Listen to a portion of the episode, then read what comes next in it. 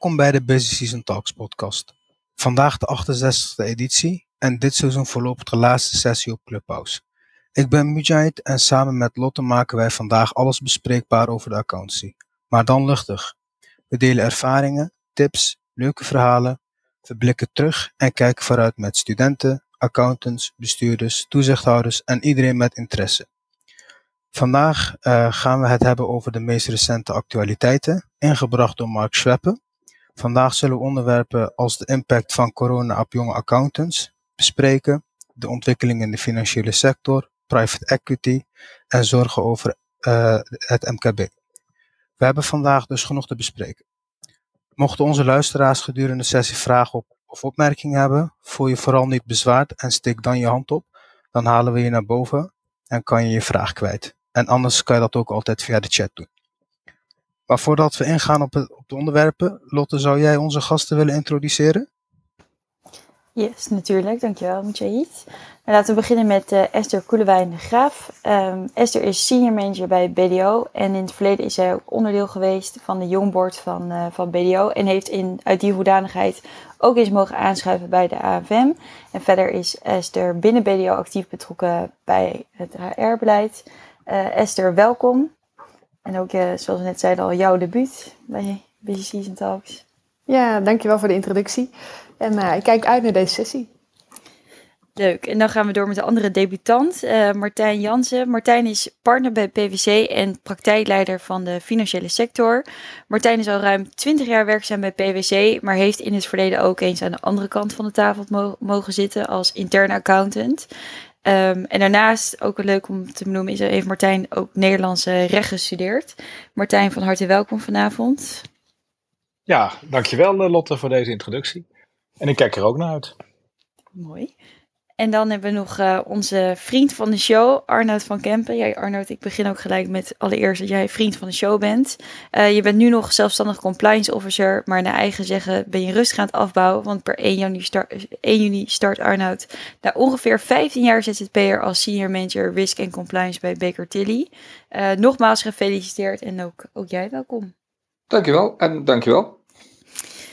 Um, ja, voordat we doorgaan, uh, hebben we natuurlijk nog een muzikale intermezzo van Alex. Alex, wil gelijk aan je vragen, welk nummer gaat het zijn? Ik weet het niet. Ik weet alleen dat het geen medley was, maar um, ik ben heel erg benieuwd. Dank, uh, dank Lotte. Uh, ja, het wordt een nummer van U2. het is een knipoog naar de actualiteiten die Mark zo zal presenteren, waaronder de on onrust op de financiële markten, maar ook de financiële zorgen in een deel van het MKB. En uh, ja, de, de, het liedje heet uh, Sunday Bloody Sunday.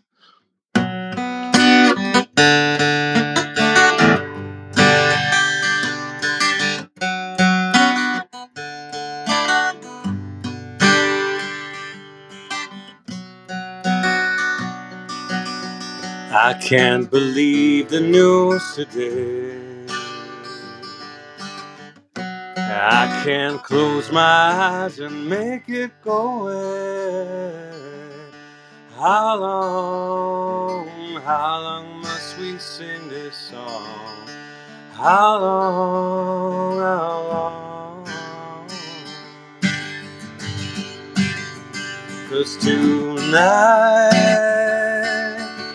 we can be as one tonight. Tonight, Sunday, bloody Sunday. Sunday, bloody Sunday.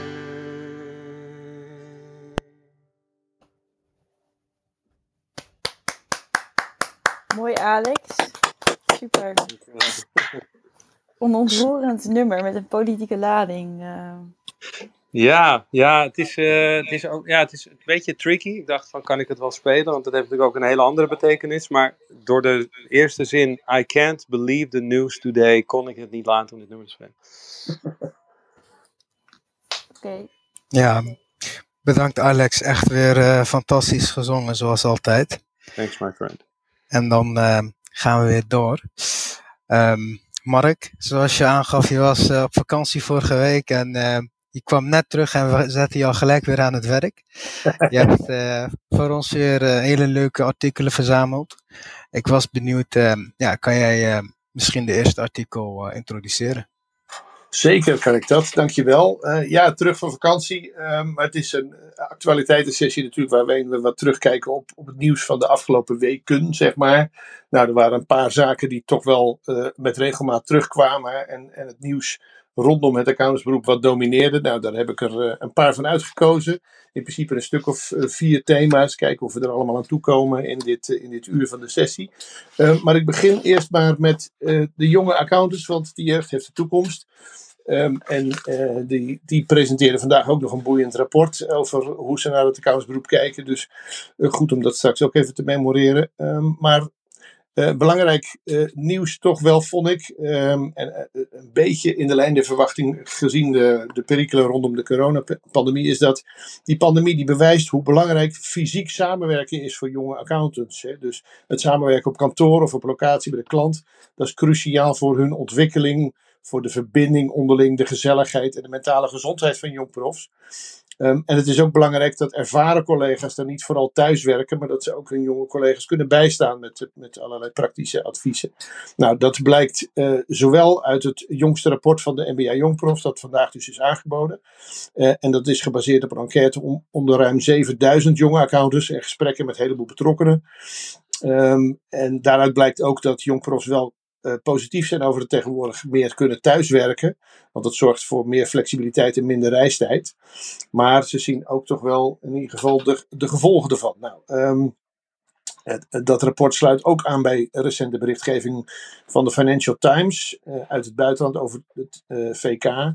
Over gevolgen van corona voor jonge accountants. Want junior medewerkers van, van kantoren die hun door, opleiding door de lockdowns deels vanuit huis hebben moeten volgen, die hebben veel meer moeite met het aanpassen aan de corporate werkomgeving. Ze zijn bijvoorbeeld minder vaardig in het geven van presentaties of in het spreken tijdens vergaderen en, en vergaderingen en bijeenkomsten. En uh, de grote kantoren die uh, moeten nu met extra trainingen dat compenseren, zodat ook jonge medewerkers goed in teamverband kunnen opereren. Nou ja, het is een beetje in de lijn de verwachting van wat gebeurt er tijdens een coronapandemie als je ineens in isolement je werk gaat doen in plaats van in, in teamverband. Daar kun je iets bij voorstellen, maar het, het is wel opvallend dat die twee publicaties bijna gelijk komen. En dat geeft wel aan dat het toch een, een probleem is dat wat breder gedragen wordt. Dus daar wilde ik mee aftrappen. Ja, dank Mark. Um, ben ik wel benieuwd um, om te vragen aan onze sprekers wat hun ervaringen zijn uh, op kantoor. Uh, Esther, is dit herkenbaar voor jou? Nee, zeker. Ik denk uh, een groot deel van je opleiding, vooral in de eerste jaren, is toch uh, ook een stukje met het team op locatie zijn en ook horen wat voor discussies gevoerd worden door andere teamleden. En uh, als je toch op afstand werkt met elkaar, dan mis je die hele discussie, mis je die gesprekken met de klant, waar je misschien nog zelf niet mee bezig bent, maar je, ja, je doet als een sponsor als het ware heel veel informatie op. En, en dat stukje mis je nu. En ik zie ook wel de struggle dat mensen dat nu moet, wel moeten doen. Bij de nieuwe collega's, die moeten ze begeleiden. Alleen ze hebben zelf nooit die begeleiding gehad. Dus daarin, uh, ja, zeker een herkenbaar punt. En ik heb niet het idee dat ze niet sociaal vaardig genoeg zijn. Want uh, om in verbinding te kunnen komen met een organisatie tijdens corona is denk ik al een compliment waardig. Alleen het vraagt wel de aandacht. Ja, en ik uh, las ook um, dat um, dat de Big Four wat extra training wilt geven. Martijn, klopt dat? Geven jullie hier ja, training ik, in? Hebben jullie dit ook al geïdentificeerd? Uh, uh, zeker. En uh, kijk, wat ik zelf altijd, en ik, nou, ik werk nu bijna 30 jaar in de accountancy, 28, dat klinkt heel lang. maar ik heb altijd het learning on the job enorm gewaardeerd. Hè? Dus het feit dat je met verschillende collega's werkt, met verschillende ervaringen, daarvan elkaar leert. ik denk dat dat een groot goed is in ons vak. En uh, ja, als ik hier zo naar luister, ik ben ergens blij met, met de signalen. Uh, want als je signalen hebt, dan kun je er iets aan doen. Maar ik denk dat het ook het, het gesprek aangaan is met elkaar. Hè? Van wat heb je nou nodig om hier een succes van te maken? Want ik ben het met Esther eens. Het is, het is uh, nieuwe collega's die, uh, die je mee wil nemen. Maar ook de collega's die de begeleiding geven. ja, weten die precies wat er van hun verwacht wordt. Dus ga met elkaar het gesprek aan. En dat kan in de vorm van trainingen, maar dat kan ook op het team. En ja, bij voorkeur bij, bij de klant. Ja, want in het rapport stond ook inderdaad dat we niet moeten kijken naar het individu. En dat was tevens ook besproken tijdens de sessie van uh, vorige week, waarbij we de jongprofs uh, op bezoek hadden. Maar dat we ja, moeten kijken naar, naar het team. Um, wat, wat daar eigenlijk uh, de behoefte is. Maar maken jullie dat ook bespreekbaar, Martijn? Zeker, en, en ik denk dat ik het nog wat breder zou willen trekken. Het is, het is het team, maar het is ook het bedrijf waar je eigenlijk uh, de gecontroleerde, hè, dus ik noem dat net de klant, uh, uh, die hebben ook met uitdagingen te maken met thuiswerken en er zijn. dus ik denk zeker dat het als team en, en hoe wil je met elkaar samenwerken, daar goede afspraken over maken is denk ik cruciaal. Gaat niet vanzelf. En Arnoud, um, volgens mij werk jij niet heel vaak samen met een groot team, maar um, ik ben wel benieuwd, eh, denk jij dat het ook nog de, de, in, de kwaliteit van de controle kan beïnvloeden? Oh, dat denk ik zeker. Um, ik, ik, ik denk overigens dat ik meer in team werk dan je denkt. Um, wat denk ik een groot verschil is tussen wat ik doe en wat mensen in, in controleteams doen, is dat ik weinig junioren heb die uh, mij nodig hebben om iets van mij te leren. Um, dat verwacht ik ook dat het vanaf 1 juni anders wordt. Ik zie in de chat al uh, de opmerking van uh, Benjamin, uh, ik mis de oudjes op kantoor. Ik denk dat dat heel terecht is. Um, je kunt tegen jongeren zeggen, de, die moeten op kantoor zijn, want dan leren ze zoveel. Maar als de oudjes er niet zijn, dan leer je nog steeds niet zoveel. Um, dus ja, ik denk dat het er gewoon bij hoort. Je, dat thuiswerken is hartstikke leuk, ik doe het ook graag. Maar je moet in teamverband dingen doen. En dat komt de kwaliteit van je werk hoe dan ook ten goede. Ook overigens van de mensen die denken dat ze niet zo vreselijk veel met te leren hebben. Want je leert ook als ervaren professional nog steeds bij. En je leert ook van de mensen, ook van de jongeren, ook van de mensen die vragen stellen. Ook van de mensen die toevallig op een ander gebied meer weten dan jij. Dus ja, ik ben erg voor dat uh, op kantoor of bij de klant als team zitten ja, als ik daarop aan wil sluiten, ik, ik vind het zelf ook altijd heel waardevol om met het team te kunnen, te kunnen werken. Omdat je dan, als er een discussie speelt over een situatie, dan ook daarvan op de hoogte bent. En eventueel kan inhaken waar dat nodig is. Uh, zodat je echt met elkaar die opdracht draait. En uh, het is wel zoeken, denk ik, ook naar de nieuwe balans. Met het uh, thuiswerken, ook bij de klanten werken deel van de ja, collega's of con-collega's werken En, uh, maar ja, dat is wel daarover het gesprek gaan. Wat werkt voor ons en hoe zorgen we ervoor dat wij met elkaar op een goede manier ons werk kunnen doen en ook nog uh, kunnen leren van elkaar. Ja, en ik denk ook dat het uh, belangrijk is voor, voor de binding met het kantoor zelf natuurlijk. Um, alhoewel ik het wel herken dat wat Benjamin zei van ja, waar, waar zijn de oudjes? Dat zie ik zelf ook wel op kantoor, dat het gevuld is met wat jongere, jongere mensen. En hoe gaan jullie zelf mee om? Martijn, ben jij elke dag op kantoor of bij de klant? Nou, ik probeer ook een mix uh, te vinden. Uh, van één, twee dagen thuiswerken en de rest op kantoor of bij de klant. Uh, maar ik ben denk ik vaker op, op locatie.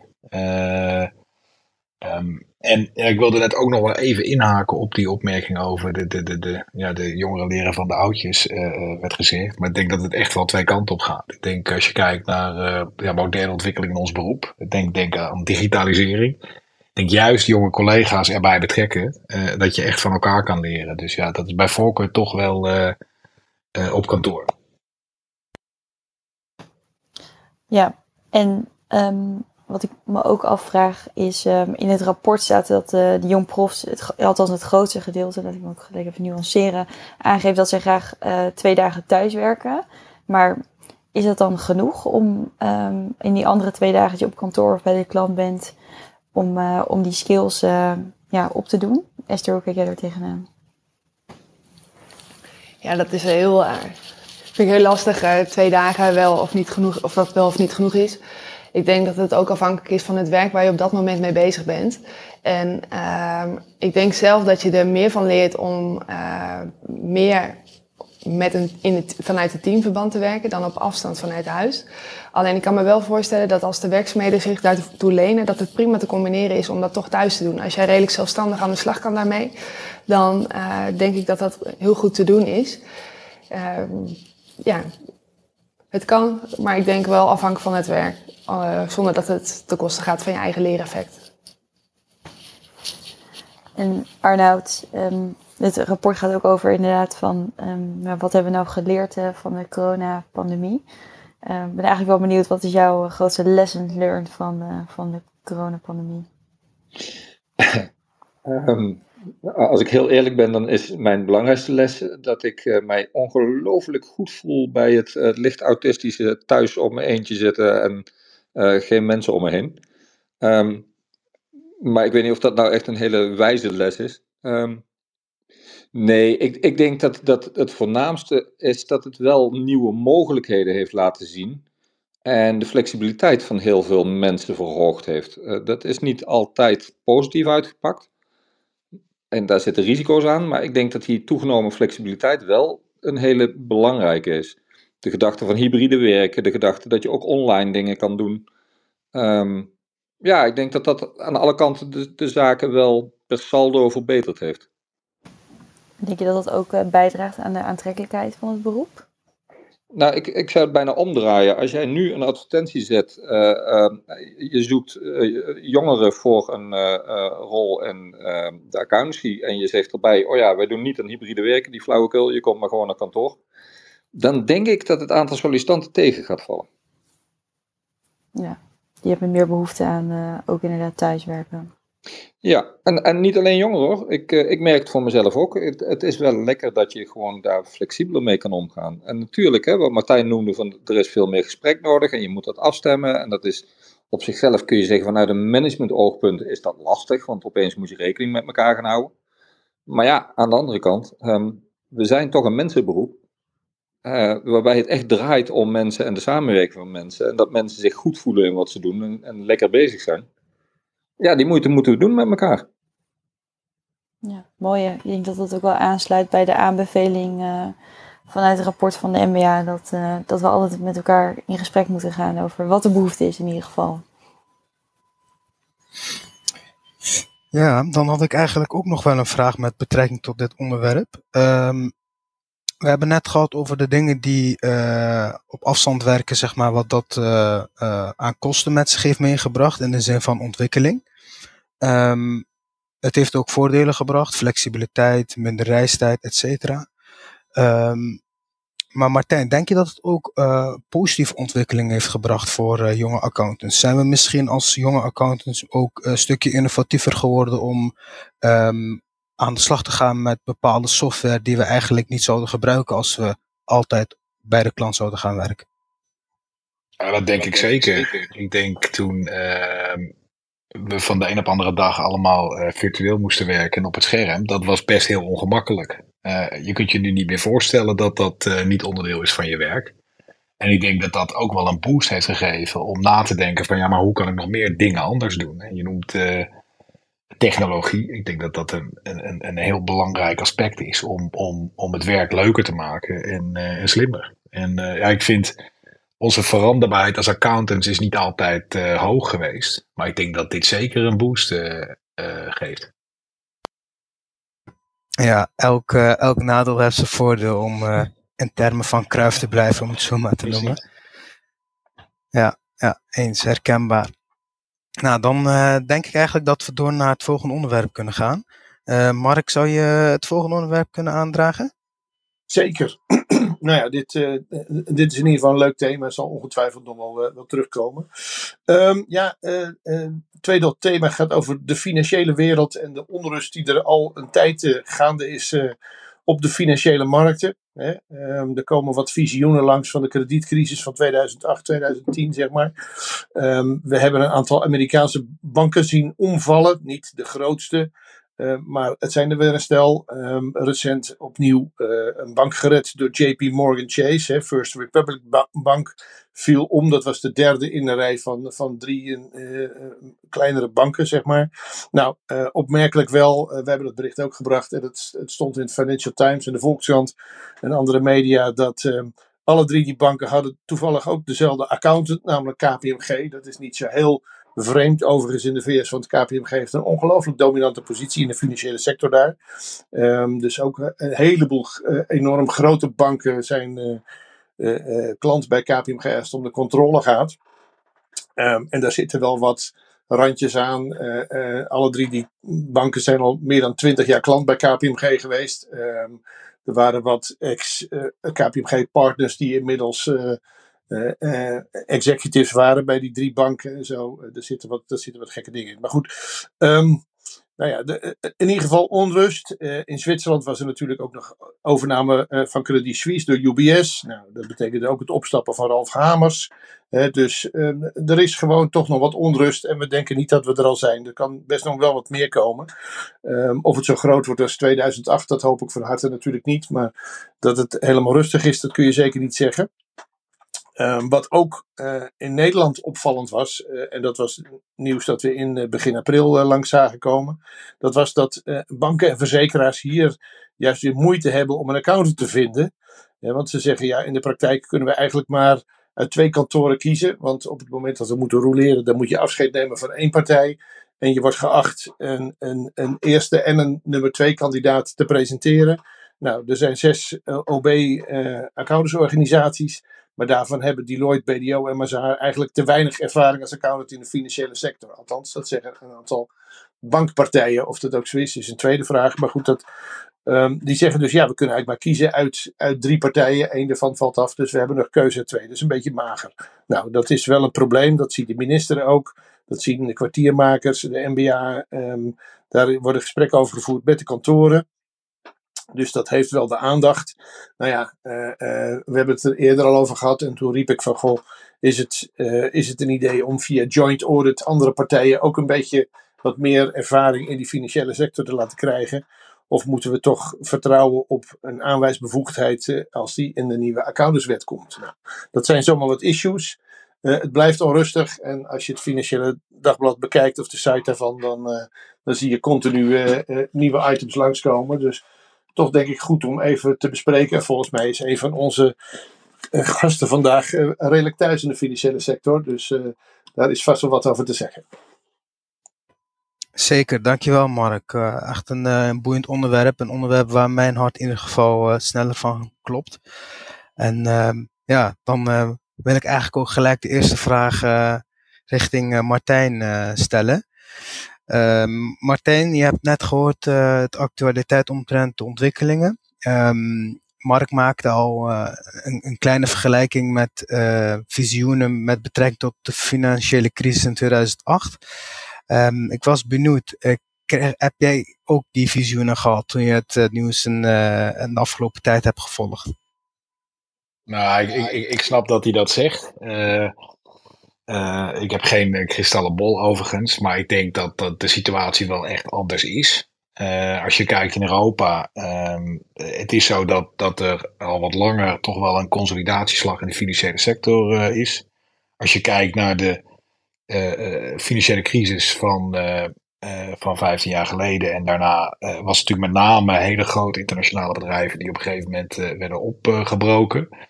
Je ziet nu eigenlijk weer een, een slag dat, het, uh, dat die consolidatie weer terugkomt. En uh, ik denk als je naar Europa kijkt, dat, dat, dat Europese instellingen over het algemeen uh, gezond zijn. Er zijn uh, ook maatregelen vanuit, vanuit toezicht, vanuit wet en regelgeving om dat te waarborgen. Dus ik, ik, ik, ja, ik hoop niet dat we in, weer in die situatie terechtkomen. Ja, ja, klopt. Uh, wat we ook uh, hebben geleerd uit de crisis van 2008 is dat eigenlijk toen instellingen juist heel veel onverantwoord risico namen. En dit keer lijkt het karakter uh, heel anders te zijn, dat ze juist heel voorzichtig waren en daar nu de nadelige effecten van ondervinden. Um, deze ontwikkelingen hebben uiteraard ook uh, impact op ons als accountant die uh, dagelijks werkzaam zijn in de financiële wereld. Um, wat voor uitdagingen staat ons te wachten, Martijn? Heb je, schiet jou 1, 2, 3 bepaalde dingen te binnen? En dan bedoel je gericht op die ontwikkelingen in de sector? Of, uh... Ja, dat uh, moeten wij bijvoorbeeld als accountant extra alert zijn bij bepaalde werkzaamheden die we uit, uitoefenen. Dus eigenlijk, wat, staat ons te wachten? Wat gaan wij anders doen? Of gaan wij niks anders doen? Kunnen we gewoon nou, onze dagelijkse werkzaamheden voortzetten? Nou, ik, ik, ik, denk sowieso goed om alert te blijven. En uh, ik denk wat je, wat je ziet met dit soort berichtgeving, is dat je, uh, denk ik, altijd de vraag stelt van, hey, kan dat hier gebeuren? Zie ik aanleiding? Uh, er, er, is natuurlijk ook heel veel nieuws wat, wat te vinden is op allerlei mediabronnen. Dus ik, ik, ik, denk sowieso goed om, om, om kritisch te blijven. En ook het gesprek aan te gaan van hey, wat, wat, wat zit er aan te komen? En, ja, en ben je er op een goede manier ook als instelling mee bezig? Eens, eens. En dan heb ik ook nog een vraag aan Arnoud. Um, Arnoud, we hoorden Mark ook al uh, zeggen dat uh, banken en verzekeraars moeite hebben met het vinden van een accountant. Uh, hoe kijk jij hier tegenaan? Wat, hoe zie jij dit fenomeen voor je? Is het echt een zorgelijke ontwikkeling? Nee ik vind dat je je nooit te snel zorgen moet maken in deze wereld. Um, het is wel een uitdagende ontwikkeling. Um, het, aardige is, uh, even los van de banken, maar de, de uh, uh, fondsen die op dit moment op het strafbankje zitten, op de beurs bijvoorbeeld, die hebben denk ik nu nog een veel groter probleem, want die moeten acuut een account vinden. Um, ik zie in de markt initiatieven ontstaan, waarbij, ehm, laten we het heel, heel neutraal zeggen, hele creatieve routes gezocht worden binnen bestaande wet en regelgeving om daar toch oplossingen voor te vinden. En uh, daar zijn allerlei partijen dan weer heel zenuwachtig over. En daar moet heel goed over nagedacht worden. En dat is ook prima. Maar het lokt innovatie uit. Het, het, een innovatief omgaan met wet en regelgeving is ook innovatie. Um, het, het, nadenken over hoe je uh, de markt structureert, over hoe je mensen inzet, hoe je. Nou, noem het allemaal maar op. Ik ben voor iedere druk, iedere, iedere eh, uitdaging die er op de markt komt, die uiteindelijk innovatie bevordert. En dit is gek genoeg innovatie bevorderend. En ik voorspel je dat je tussen nu en een half jaar je gaat realiseren waar ik het nu over heb, omdat je iets in de krant leest en denkt, frik, daar had hij het over. Er gebeuren echt interessante nieuwe dingen als gevolg van deze druk. Ja, en ik denk dat het ook ergens uh, wel goed is dat kantoren een bepaalde specialisme hebben. En dat ze dan gespecialiseerd zijn in een bepaalde sector, waardoor uh, de audit ook kwalitatiever uitgevoerd kan worden. Um, ja, soms denk ik concurrentie wakkert ook innovatie aan. Dus als er meer kantoren zijn die deze sector kunnen bedienen, dan uh, ontstaat er concurrentie en dus meer kwaliteit. Ja. aan de andere kant, ja. Maar zelfs met weinig kantoren heb je al aardige concurrentie hoor. Als jij twee of drie grote kantoren in de markt hebt die banken kunnen bedienen. Want dat is een gespecialiseerd onderwerp. Ik bedoel, laten we elkaar daar niet voor de gek houden. Je moet niet, omdat jij een uh, productie- of een handelsbedrijf kan controleren, denken dat je daarmee een bank kan controleren. Het is, het is echt gespecialiseerd. Maar twee of drie concurrenten zijn genoeg om elkaar uh, onder druk te zetten. Hoe denk jij hierover, uh, Martijn? Ben je het eens met wat Arnoud stelt? Ah, ik, ik, ben het zeker eens dat je specialistische kennis nodig hebt. Kijk, sommige van deze de, de, de instellingen zijn natuurlijk ook heel groot. Dus je hebt ook wel de, de in omvang uh, uh, ja, voldoende accountants nodig om dat te kunnen doen. En, en wat we ook gezien hebben met de verplichte kantoorrelatie is dat uh, ja, nu maximaal tien jaar mag een kantoor in het geval van een bank een bank controleren. Dus je hebt meer wisselingen. Kijk, voor die tijd bleven accountants vaak veel langer aan als kantoor. Eh, dus je hebt nu meer wisselingen. En ja, de eerste jaar uh, zo'n controle doen is nog eens extra intensief. Uh, dus het vraagt wel veel van de mensen. En ik denk als je het hebt over het aantrekkelijk houden van het vak, is natuurlijk ook wel de vraag van hoe kun je dat een beetje goed opvangen. dat het ook te doen is. Ja, oké. En um, nog een andere vraag. Um, is, merk jij vanuit uh, de klanten die je bedient en misschien ook um, uh, vrienden die je hebt in de, in de sector, dat zoeken zij eigenlijk meer diversiteit in de zin van we hadden graag ook gehad dat we ehm, een offerte konden opvragen bij andere kantoren. Is, is er ook behoefte zeg maar om, om nieuwe mensen, nieuwe accountants binnen te halen die wellicht de jaarrekening kunnen controleren? Wie stel je die vraag? Ah ja, Martijn. Oh, sorry. Oh, sorry. Um, kun, je, kun je nog één keer, want je hebt het over diversiteit. In, ja, in, in, in, welke zin? Nou, dat, misschien heb je ervaren bij, uh, met, met zakelijke relaties of met, uh, met uh, netwerk, collega's die je hebt, dat de sector ook vraagt naar meer diversiteit qua kantoren die de financiële sector kunnen bedienen. Of je dat hebt meegekregen.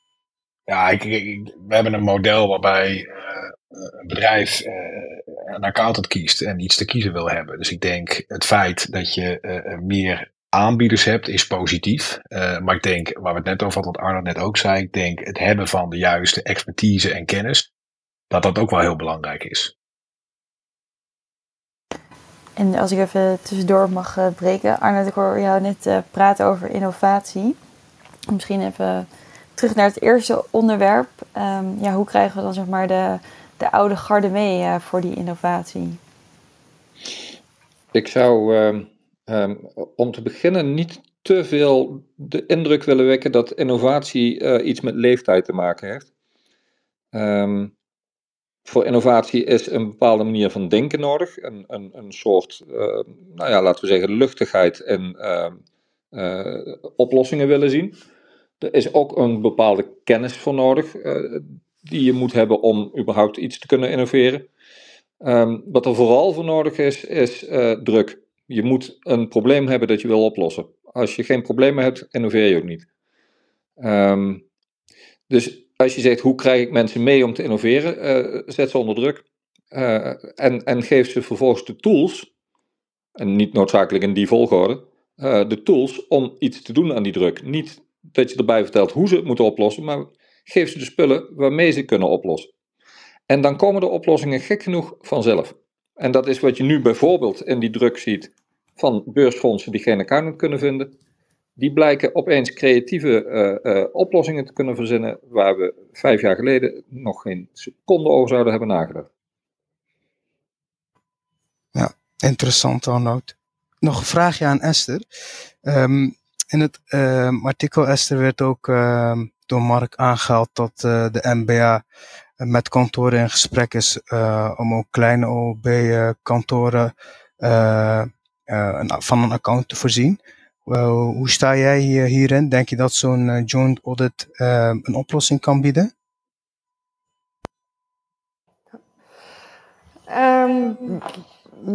Ik sta er niet per se open voor of positief tegenover, als in van um, om ook met terug te komen op een stukje specialisatie. Ik denk dat je daarin uh, gewoon echt wel de juiste uh, mensen moet hebben zitten om kwalitatief uh, goed zo'n controle uit te kunnen voeren, om daar echt aan tafel te zitten. En met een joint audit kun je er wel inkomen, maar dat, ik denk dat dat best wel heel veel tijd en energie kost om dat op het juiste niveau te krijgen. Um, en ja, het zou mijn voorkeur dan niet hebben, mijn persoonlijke voorkeur. Ik denk, uh, richt je vooral op je klanten en het type klanten wat past bij de organisatie uh, waar je voor werkt. Want ik geloof dat je dan met elkaar gewoon de beste kwaliteit kan kan leveren. Maar omwille van de tijd zou ik zeggen, Mark, zou je het volgende onderwerp willen aansnijden? Zeker wil ik dat, ja. Ook financiële wereld. Nou ja, daar blijft ongetwijfeld het nodige over te zeggen. Ik, ik denk dat um, de versnelling natuurlijk ook in technologie maakt ook wel dat je um, wat, wat meer hoort over de angst voor een bankrun, omdat dat tegenwoordig zo makkelijk is. Hè? Je hoeft niet meer in de, in de rij bij de flappentap te staan om je geld weg te halen. Dat kan ook heel snel. Dus dat heeft ook in Amerika wat onrust gegeven. Maar goed, um, als we het dan toch over financiering en geld hebben, dan uh, gaan we gauw door naar het onderwerp wat toch ook van de laatste weken uh, heel veel terug is gekomen. Uh, zeker ook als het gaat om wat uh, beweging in de, in de kantorenmarkt binnen, binnen accountantskantoren, met name middelgroot. En dat is de private equity. Um, want dat was eerder al voorpagina nieuws van het Financiële Dagblad. en dat kwam door eigenlijk een, een redelijk compact sectorbericht van de AFM. En die zei van nou, ik weet het niet hoor, accountants en private equity, de, eh, er zijn tegenwoordig heel wat private investeerders op de stoep bij accountantskantoren. Um, uh, en misschien moeten accountants daar nog eens goed over nadenken, want de, uh, de, risico's op korte en langere termijn, nou ja, voor de AFM wegen die risico's nog wat zwaarder dan de mogelijke voordelen of de kansen die private equity met zich meebrengen. Um, nou, de MBA heeft daar ook op gereageerd. Die zei van ja, wij zijn ons ook wel bewust van die risico's en dat moeten kantoren ook zijn. Maar we snappen wel dat er een grote investeringsbehoefte bestaat in de sector. Hè, want als er tegelijkertijd wordt opgeroepen dat je moet innoveren en moet investeren in innovatie. Ja, dat uh, is misschien bij de hele grote kantoren niet zo zorg, maar bij middelgrote partijen misschien wel. Nou, Nijrode, hoogleraar Marcel Pfeiffer, die noemde ook, deed ook een duit in het zakje en die zei in zijn column in het FD dat hij het naïef vond om te denken dat het private investeerders niet primair om de knikkers zou gaan. En er zijn natuurlijk ook andere partijen die zeggen: ja, let op, het is wel na vijf, zes, zeven jaar uh, bij private equity gebruikelijk dat je weer uitstapt en dan liefst met meer geld dan dat je er aanvankelijk hebt ingestoken. Nou, um, uh, het FD zelf had een commentaar die zei van ja, uh, misschien uh, kan de komst van private investeerders leiden tot grotere partijen. En dat is misschien wel een goede zaak, want die Big Four zijn nog te dominant, hebben hun eigen problemen, ook als het gaat om perverse prikkels. Kijk naar de combinatie van assurance en adviesdiensten.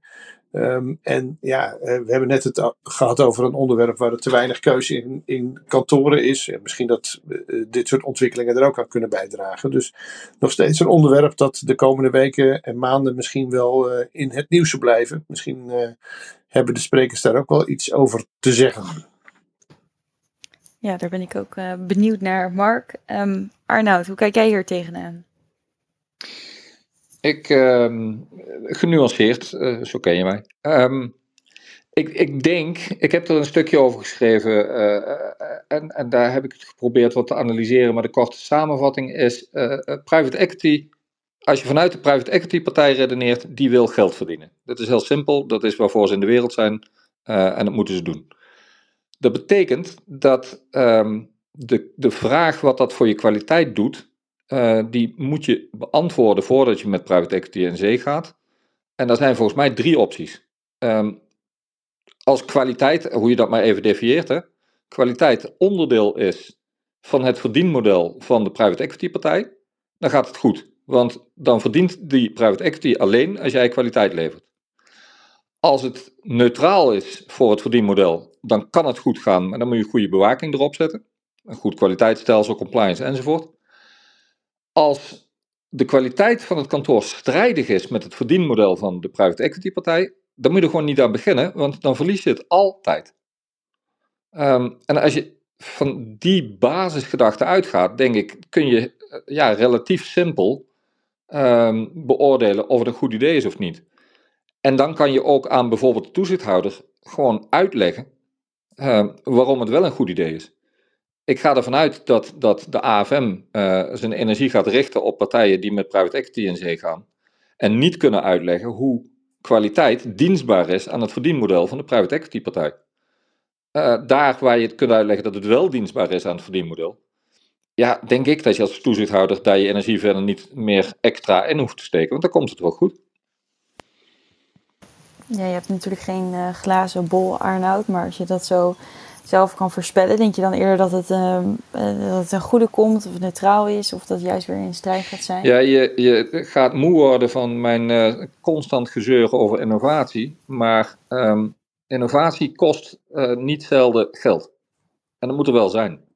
Dus als ehm, private equity daar een oplossing voor kan bieden, dan zeg ik hoera en doen.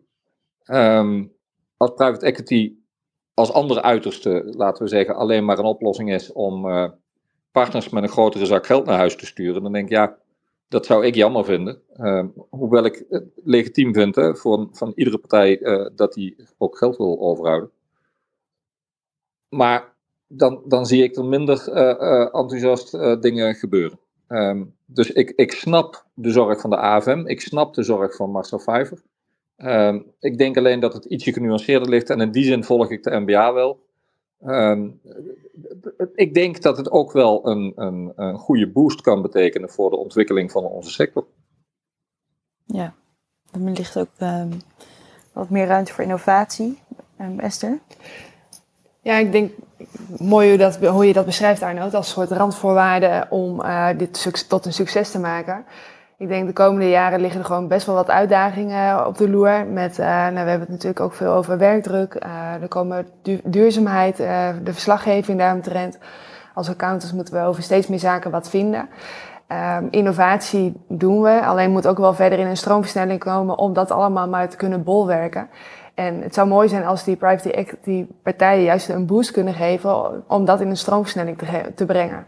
Want dan kunnen we er ook met z'n allen van profiteren. Um, maar ja, het is wel belangrijk dat de, de kaders, de randvoorwaarden, zeg maar, uh, ook goed zijn ingeregeld. Ja, want Esther, zie jij dan ook dat het uh, een, belangrijk voor, of een belangrijk voordeel kan zijn innovatie? Ja, ik, ik, ik geloof zeker dat dat ook, uh, uh, ja, dat we daar nog een stap op te zetten hebben. En als we dan ergens geld op zouden kunnen verdienen op zo'n partij, geloof ik ook zeker dat dat een innovatie is. Uh, dat betekent wel dat dat zorgvuldig moet gebeuren en adequaat. Alleen, ja, nu doen we het er vaak bij. En wellicht dat zo'n private equity partij juist met samenwerking met andere partijen dat kan ja, versnellen, dat proces. Ja, want hoe zie jij dat, uh, dat we, zeg maar, afgezien van de private equity, de innovatie in, in de binnen kunnen, kunnen stimuleren? Doen. Ik denk uh, uh, dat er een heleboel mooie initiatieven ontstaan. Dat we wellicht de afgelopen jaren wat terughoudend zijn geweest in het toepassen daarvan. Ik, ik word zelf razend enthousiast als ik zie wat voor ja, nieuwe innovaties we nu toepassen in de praktijk. Ik ben zo'n 15 jaar geleden begonnen na het VWO. En als ik zie hoe we bepaalde werkzaamheden nu doen, dan, uh, ja, kan ik er alleen maar super blij van worden. En uh, trots dat we die stap al hebben gezet.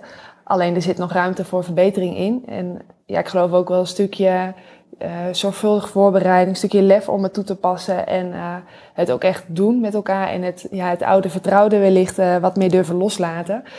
belangrijk wel, het moet niet ten koste gaan van de kwaliteit, maar ik geloof met de, de mogelijkheden die er zijn, dat dat uh, alleen maar gaat bijdragen.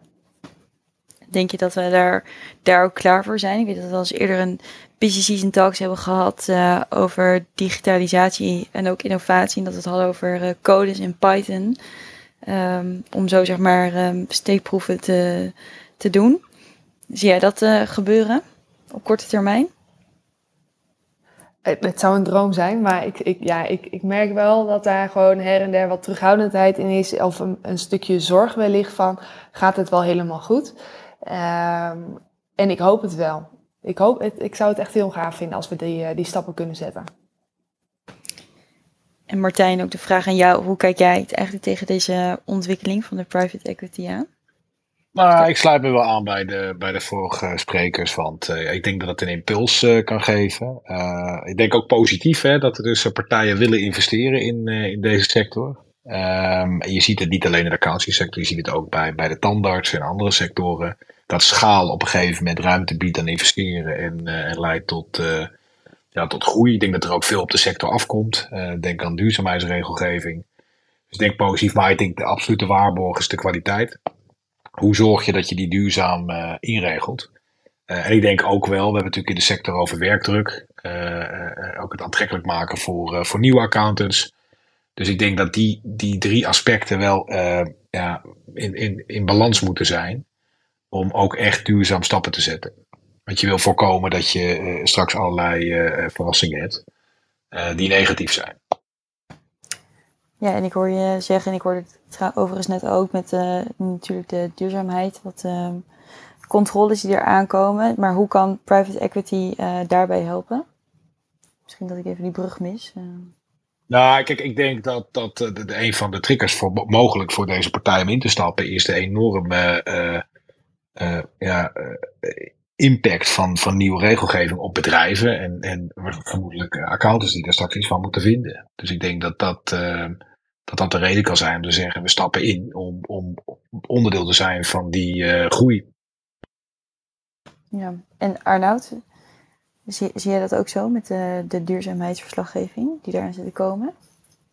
Ja, ik denk dat dat een van de voorbeelden is uh, waar we nog uh, knap wat te doen hebben en te ontwikkelen hebben. Um, laten we wel wezen, dat hele veld is nog gewoon, staat in zijn kinderschoenen. Um, dus ja, daar, daar, daar moet wat gebeuren. En, en dat daar geld tegenaan moet, dat zou mij helemaal niks verbazen. Ja.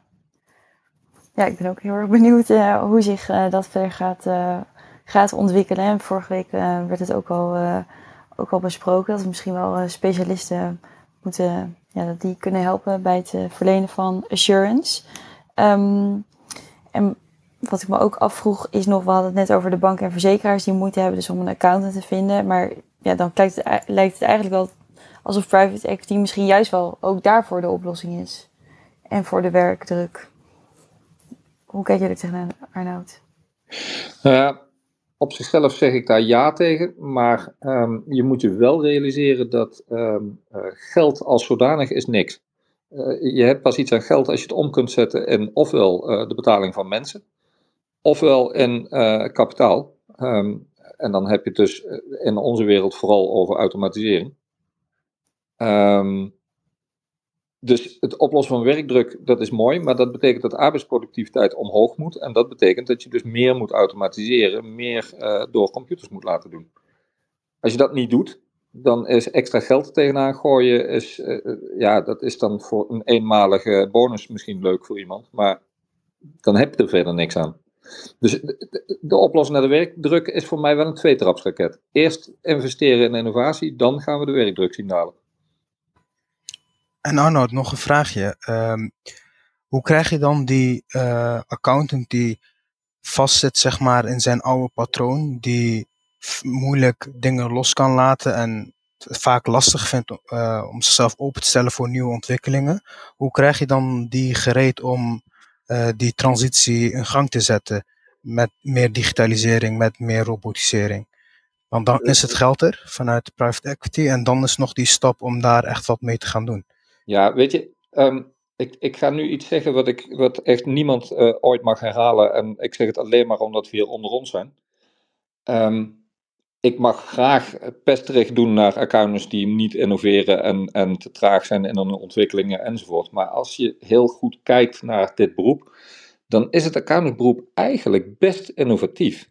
Uh, en best veranderingsbereid. En um, we hebben traditioneel hele hoge omloopsnelheden van medewerkers. Dat heeft als voordeel, omdat mensen zelden 40 jaar blijven hangen in dit vak, dat we ook snel kunnen veranderen in, in cultuur, in samenstelling van teams. Uh, we, hebben een hoge uitstroom, maar we hebben ook een hoge instroom. Dat is op dit moment misschien niet helemaal in evenwicht, maar op zichzelf, wij zijn best een veranderingsbereid beroep. Um, en, en, we zijn zelf altijd heel goed in op onszelf schelden dat we, dat we niet veranderen en, en saai zijn en, en, en grijze muizen. En je moet dat soort clichés ook vooral in stand houden, maar het is niet helemaal waar. Dus ik ben helemaal niet zo bang voor uh, het idee dat bijvoorbeeld de oudere garde niet mee wil of, of dat soort dingen. Ik denk dat dat wel losloopt.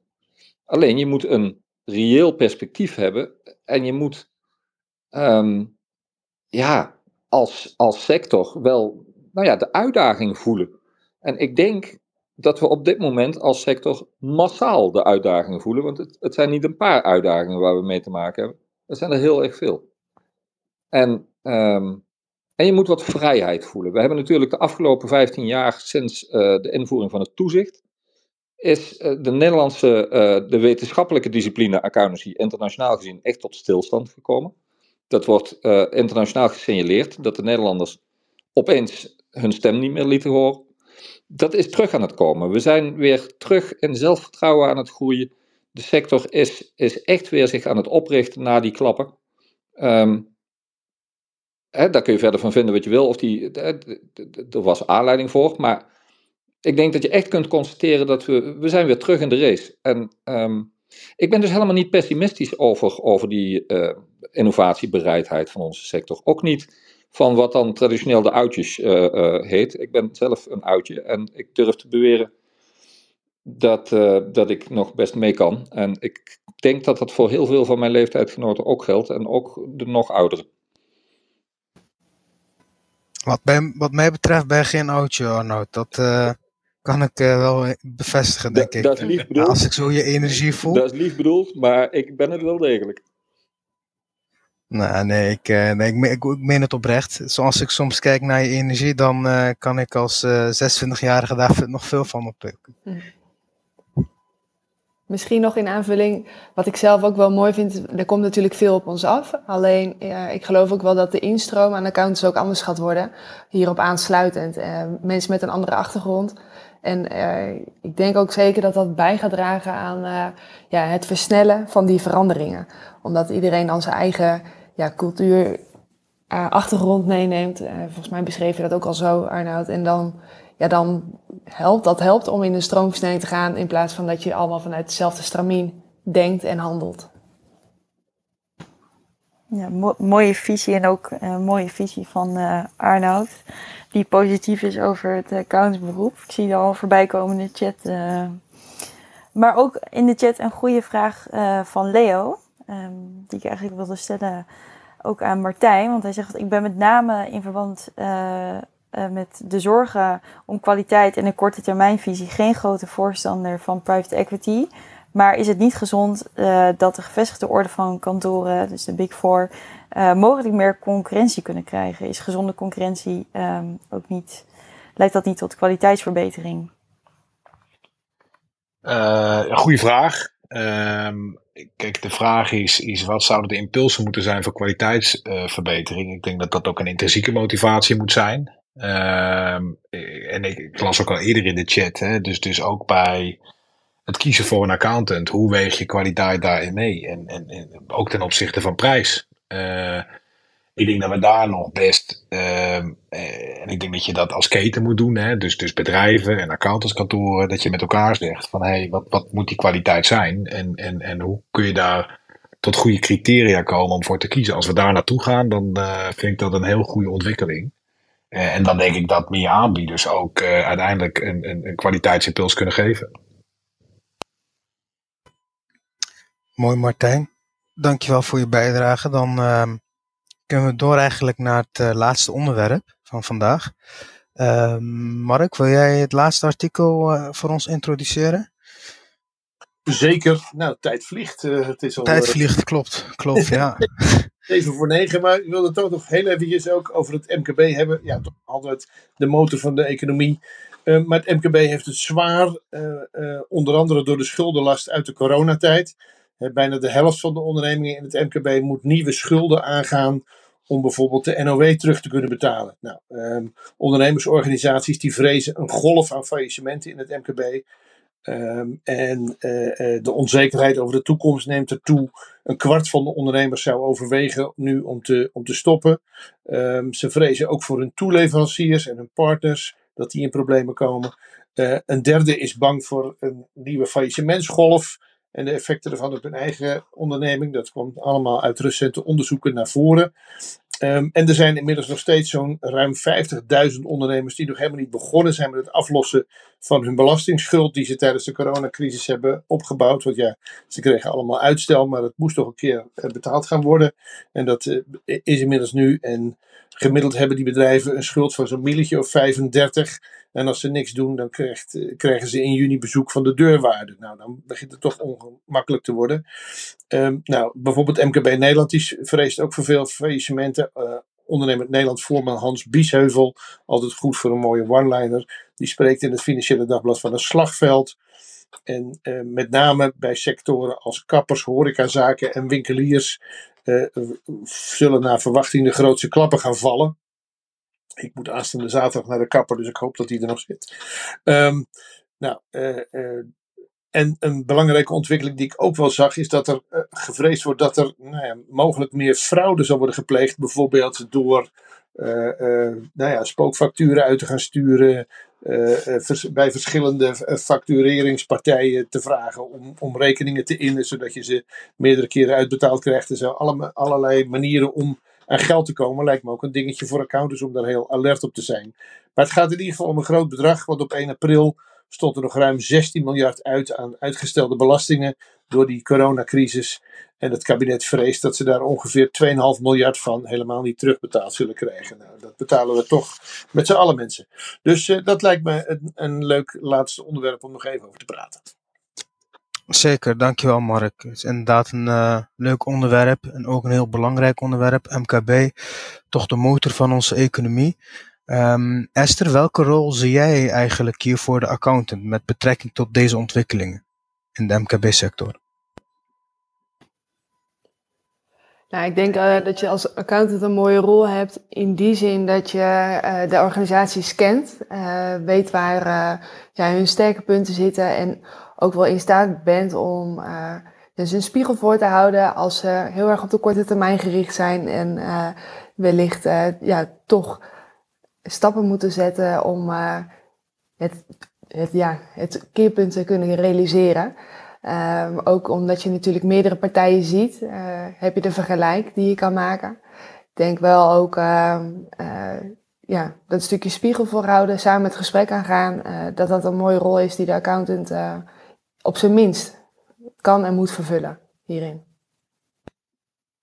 Ja, ja eens. En Arnoud, die um, kleine ondernemingen waar Mark het over had, de kapperszaak, de bakker en uh, dergelijke, dat zijn dus nu um, vaak ondernemingen die niet controleplichtig zijn. En uh, er is een verwachting dat er uh, hè, dat fraudemogelijkheden wellicht zullen toenemen. Hoe sta jij hierin? Wat, wat voor rol wacht hier de accountant die wellicht een adviserende rol heeft in de organisatie? Wat zou die moeten doen? Ja, op zich die, die fraude, daar ben ik niet zo van onder de indruk. Er is altijd fraudemogelijkheid en die zal er altijd blijven. Fraudeurs zullen altijd nieuwe mogelijkheden gebruiken. Wat dat betreft, als je het over innovatie hebt, fraudeurs zijn ook reuze innovatief. Um, die kleine MKB-onderneming die niet controleplichtig is, uh, heeft natuurlijk de keuze om wel of geen gebruik te maken van de diensten van een accountant. Uh, maar het hebben van een accountant betekent of die nou controles doet of samenstelwerk of zelfs advieswerk. Het feit dat die accountant betrokken is bij de onderneming heeft waarde. Um, daar betalen ondernemers ook graag voor. En dat zit voor een deel in uh, de hoogstaande advisering. Dat zit voor een deel ook in de goede naam van die accountant. Um, ik denk dat juist in het MKB accountants dat zich heel goed moeten realiseren. Um, als jij bij de bank komt met een accountant onder de arm, is dat toch anders dan wanneer je daar komt met jezelf in elkaar geflatste jaarrekening, om maar eens wat te noemen. En dat is ook formeel geregeld. Artikel 7 VGBA, mijn, mijn populairste artikel uh, wat mij betreft, uh, regelt dat. Als jij als accountant je naam verbindt, en dat kan op iedere manier, hè, je laat je verbinden met die onderneming, dan ben je ook een soort garant voor de um, uh, integriteit van die onderneming. En dat heeft meerwaarde. En daar, daar heb ik helemaal geen controleplicht voor nodig. Um, het, het simpele feit, die twee letters achter jouw naam, die maken dat als jij je aan die onderneming verbindt, die onderneming meer vertrouwd wordt in het maatschappelijk verkeer. En we doen daar wel eens uh, schamper over, omdat, nou ja, wat ik net zei over accountants die zichzelf niet innovatief vinden, dat zie je hier ook. Accountants zelf zien het vaak nog niet eens zo zwaar in, maar de buitenwereld wel. Uh, onze klanten zien dat, hun relaties zien dat, hun banken zien dat, hun investeerders zien dat. Die meerwaarde is enorm van accountants. En um, ja, en het MKB echt niet, niet minder, wel in andere vormen, maar echt niet minder dan bij de grootste ondernemingen. Ja, ja eens. Ik zie die meerwaarde ook, uh, dus uh, zeker eens.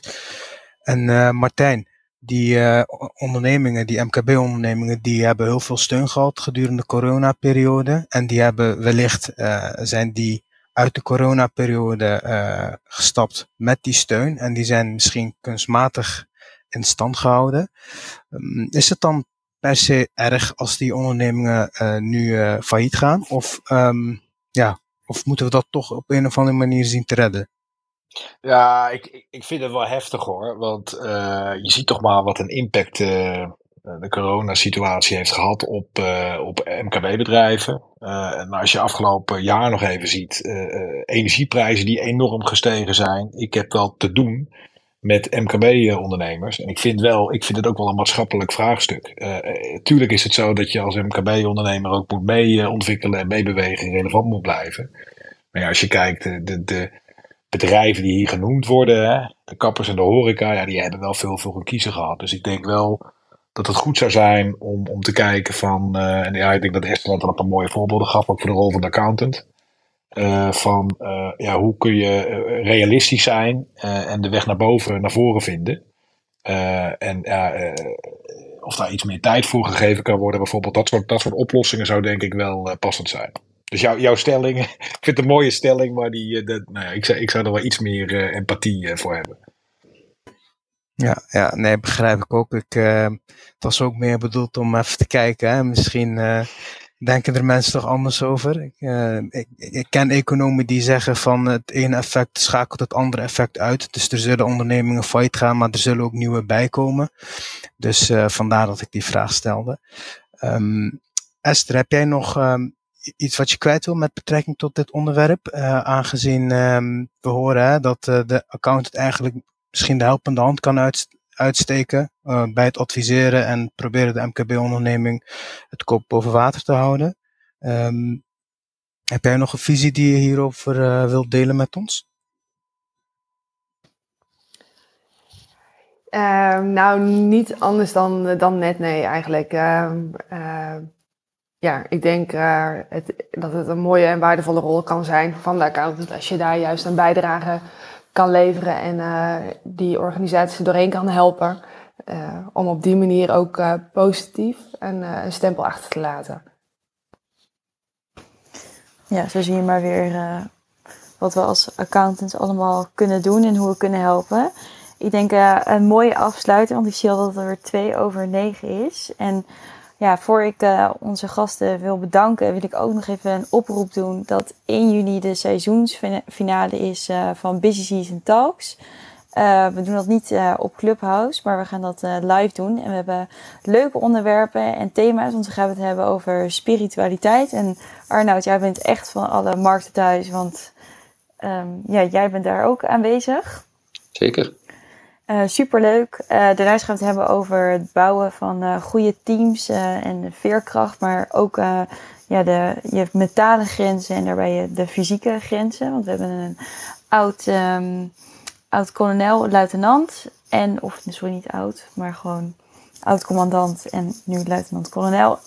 en daarnaast gaan we het ook nog hebben over technologie en ChatGPT, wat ook nog een paar keer is benoemd.